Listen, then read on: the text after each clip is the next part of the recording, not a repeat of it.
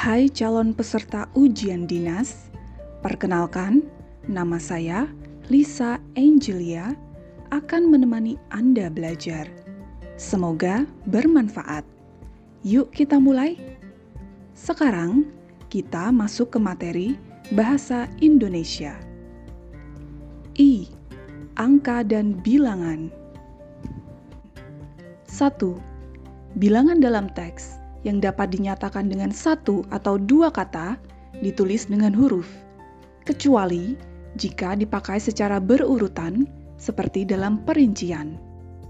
Misalnya, silakan akses modulnya dan pahami contoh penulisannya. 2. Angka yang menunjukkan bilangan besar dapat ditulis sebagian dengan huruf supaya lebih mudah dibaca. Misalnya, silakan akses modulnya dan pahami contoh penulisannya. 3. Penulisan bilangan tingkat dapat dilakukan dengan cara berikut. Misalnya, silakan akses modulnya dan pahami contoh penulisannya. 4. Bilangan yang digunakan sebagai unsur nama geografi ditulis dengan huruf. Misalnya, A. Tiga raksa B. Raja Ampat C. Simpang Lima J. Kata ganti ku, kau, ku, mu, dan nya. Kata gantiku dan kau ditulis serangkai dengan kata yang mengikutinya, sedangkan ku, mu, dan nya ditulis serangkai dengan kata yang mendahuluinya. Misalnya, satu, ponselnya sudah kubuang. Dua, majalah ini boleh kau bawa pulang. Tiga, karyaku, karyamu, dan karyanya tersimpan di perpustakaan. K. Kata sandang si dan sang. Kata si dan sang ditulis terpisah dari kata yang mengikutinya. Misalnya, satu, Surat itu dikembalikan kepada si pengirim. Dua, harimau itu marah sekali kepada sang kancil. Tiga, dalam cerita itu, si buta berhasil menolong kekasihnya. Catatan: huruf awal "sang" ditulis dengan huruf kapital jika "sang" merupakan unsur nama Tuhan. Misalnya, satu, kita harus berserah diri kepada Sang Pencipta. Dua, pura dibangun oleh umat Hindu untuk memuja Sang Hyang Widiwasa. Tiga, pemakaian tanda baca. A. Tanda titik cukup jelas. B. Tanda koma. 1 Tanda koma dipakai sebelum kata penghubung, seperti tetapi, melainkan, dan sedangkan. Misalnya, A. Saya ingin membeli kamera, koma, tetapi uang saya belum cukup. B. Ini bukan miliknya, koma, melainkan milik ayahnya. C Dani berkebun, koma, sedangkan Dina membetulkan peralatan dapur. 2. Tanda koma dipakai di antara nama orang dan singkatan gelar akademis yang mengikutinya untuk membedakannya dari singkatan nama diri, keluarga, atau marga. Misalnya, silakan akses modulnya dan pahami contoh penulisannya. 3. Tanda koma dipakai untuk mengapit keterangan tambahan atau keterangan aposisi. Misalnya, silakan akses modulnya dan pahami contoh penulisannya. C. Tanda titik koma 1. Tanda titik koma dapat dipakai sebagai pengganti kata penghubung untuk memisahkan kalimat setara yang satu dari kalimat setara yang lain di dalam kalimat majemuk. Misalnya, silakan akses modulnya dan pahami contoh penulisannya. 2. Tanda titik koma dipakai pada akhir perincian yang berupa klausa. Misalnya, silakan akses modulnya dan pahami contoh penulisannya. 3. Tanda titik koma dipakai untuk memisahkan bagian-bagian pemerincian dalam kalimat yang sudah menggunakan tanda koma. Misalnya, silakan akses modulnya dan pahami contoh penulisannya. D. Tanda titik dua 1. Tanda titik 2 dipakai pada akhir suatu pernyataan lengkap yang diikuti pemerincian atau penjelasan. Misalnya, A. Mereka memerlukan perabot rumah tangga, titik 2, kursi, meja, dan lemari. B. Hanya ada dua pilihan bagi para pejuang kemerdekaan. Titik 2, hidup, atau mati. 2. Tanda titik 2 dipakai sesudah kata atau ungkapan yang memerlukan pemerincian. Misalnya, Ketua titik 2 Ari Hutami, Sekretaris titik 2 Siti Zulaiha, Bendahara titik 2 Sinta Amelia. Silakan akses modulnya dan pahami contoh penulisannya. E. Tanda hubung 1. Tanda hubung dipakai untuk menyambung tanggal, bulan, dan tahun yang dinyatakan dengan angka atau menyambung huruf dalam kata yang dieja satu-satu. Misalnya, silakan akses modulnya dan pahami contoh penulisannya. 2. Tanda hubung dapat dipakai untuk memperjelas hubungan bagian kata atau ungkapan. Misalnya, silakan akses modulnya dan pahami contoh penulisannya. 3. Tanda hubung dipakai untuk merangkai unsur bahasa Indonesia dengan unsur bahasa daerah atau bahasa asing. Misalnya, silakan akses modulnya dan pahami contoh penulisannya. F. Tanda pisah 1. Tanda pisah dapat dipakai untuk membatasi penyisipan kata atau kalimat yang memberi penjelasan di luar bangun kalimat. Misalnya, silakan akses modulnya dan pahami contoh penulisannya.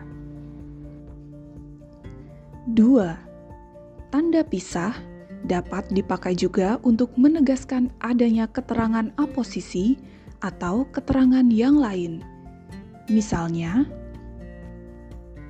silakan akses modulnya dan pahami contoh penulisannya. 3 Tanda pisah dipakai di antara dua bilangan, tanggal, atau tempat yang berarti sampai dengan atau sampai ke. Silakan akses modulnya dan pahami contoh penulisannya. G. Tanda tanya. Tanda tanya dipakai di dalam tanda kurung untuk menyatakan bagian kalimat yang disangsikan atau yang kurang dapat dibuktikan kebenarannya. Misalnya, silakan akses modulnya dan pahami contoh penulisannya. H. Tanda seru. Cukup jelas. Tanda elipsis. 1. Tanda elipsis dipakai untuk menunjukkan bahwa dalam suatu kalimat atau kutipan ada bagian yang dihilangkan. Misalnya, silakan akses modulnya dan pahami contoh penulisannya. 2. Tanda elipsis dipakai untuk menulis ujaran yang tidak selesai dalam dialog. Misalnya, silakan akses modulnya dan pahami contoh penulisannya. Catatan A. Tanda elipsis didahului dan diikuti dengan spasi. B. Tanda elipsis pada akhir kalimat diikuti oleh tanda titik, sehingga jumlah titik menjadi empat buah. J.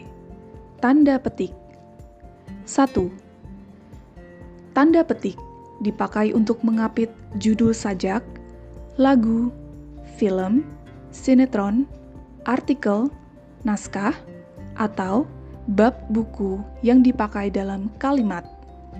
Misalnya, silakan akses modulnya dan pahami contoh penulisannya. 2. Tanda petik dipakai untuk mengapit istilah ilmiah yang kurang dikenal atau kata yang mempunyai arti khusus. Misalnya, silakan akses modulnya dan pahami contoh penulisannya. K. Tanda petik tunggal 1. Tanda petik tunggal dipakai untuk mengapit petikan yang terdapat dalam petikan lain. Misalnya, silakan akses modulnya dan pahami contoh penulisannya. 2. Tanda petik tunggal dipakai untuk mengapit makna, terjemahan, atau penjelasan kata atau ungkapan. Misalnya, silakan akses modulnya dan pahami contoh penulisannya. L. Tanda kurung 1. Tanda kurung dipakai untuk mengapit keterangan atau penjelasan yang bukan bagian utama kalimat. Misalnya, silakan akses modulnya dan pahami contoh penulisannya. 2 tanda kurung dipakai untuk mengapit huruf atau kata yang keberadaannya di dalam teks dapat dimunculkan atau dihilangkan.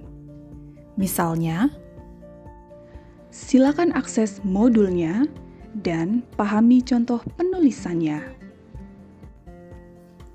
M.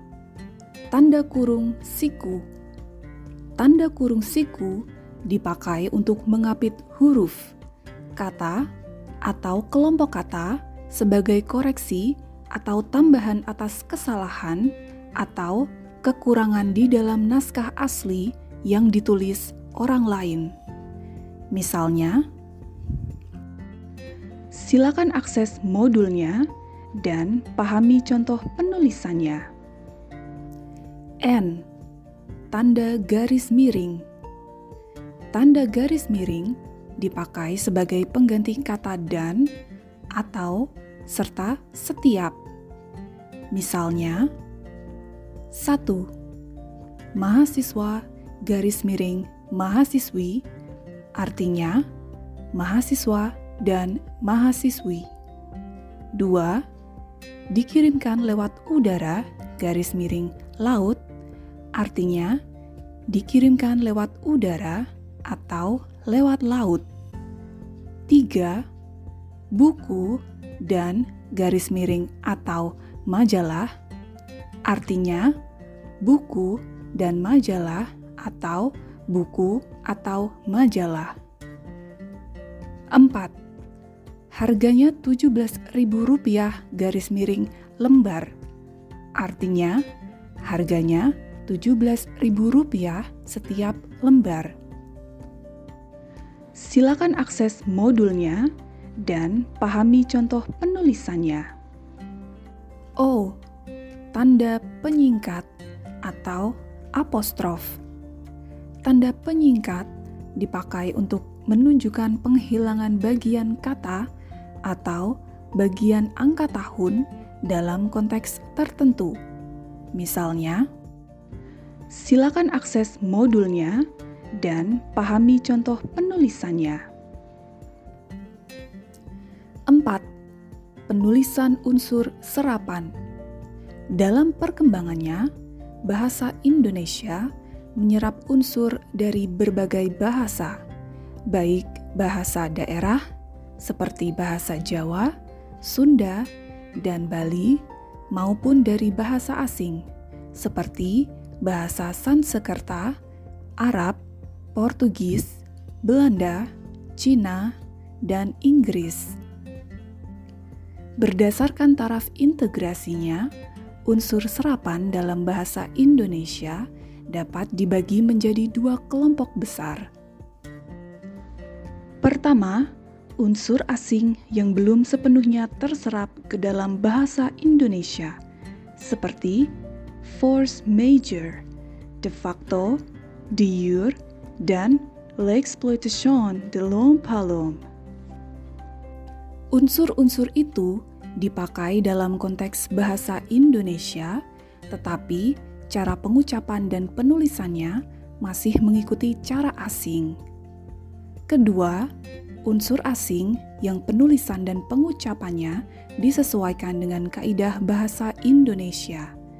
Dalam hal ini, penyerapan diusahakan agar ejaannya diubah seperlunya sehingga bentuk Indonesianya masih dapat dibandingkan dengan bentuk asalnya. Pembahasan dan contoh lebih lengkap mengenai penulisan unsur serapan dapat dilihat di suplemen yang dilampirkan bersama bahan ajar ini. Nah, demikian sesi belajar dengan saya. Jangan lupa kasih penilaian ya di akhir sesi mata pelajaran ini. Selanjutnya akan diteruskan oleh teman saya. Semoga sukses.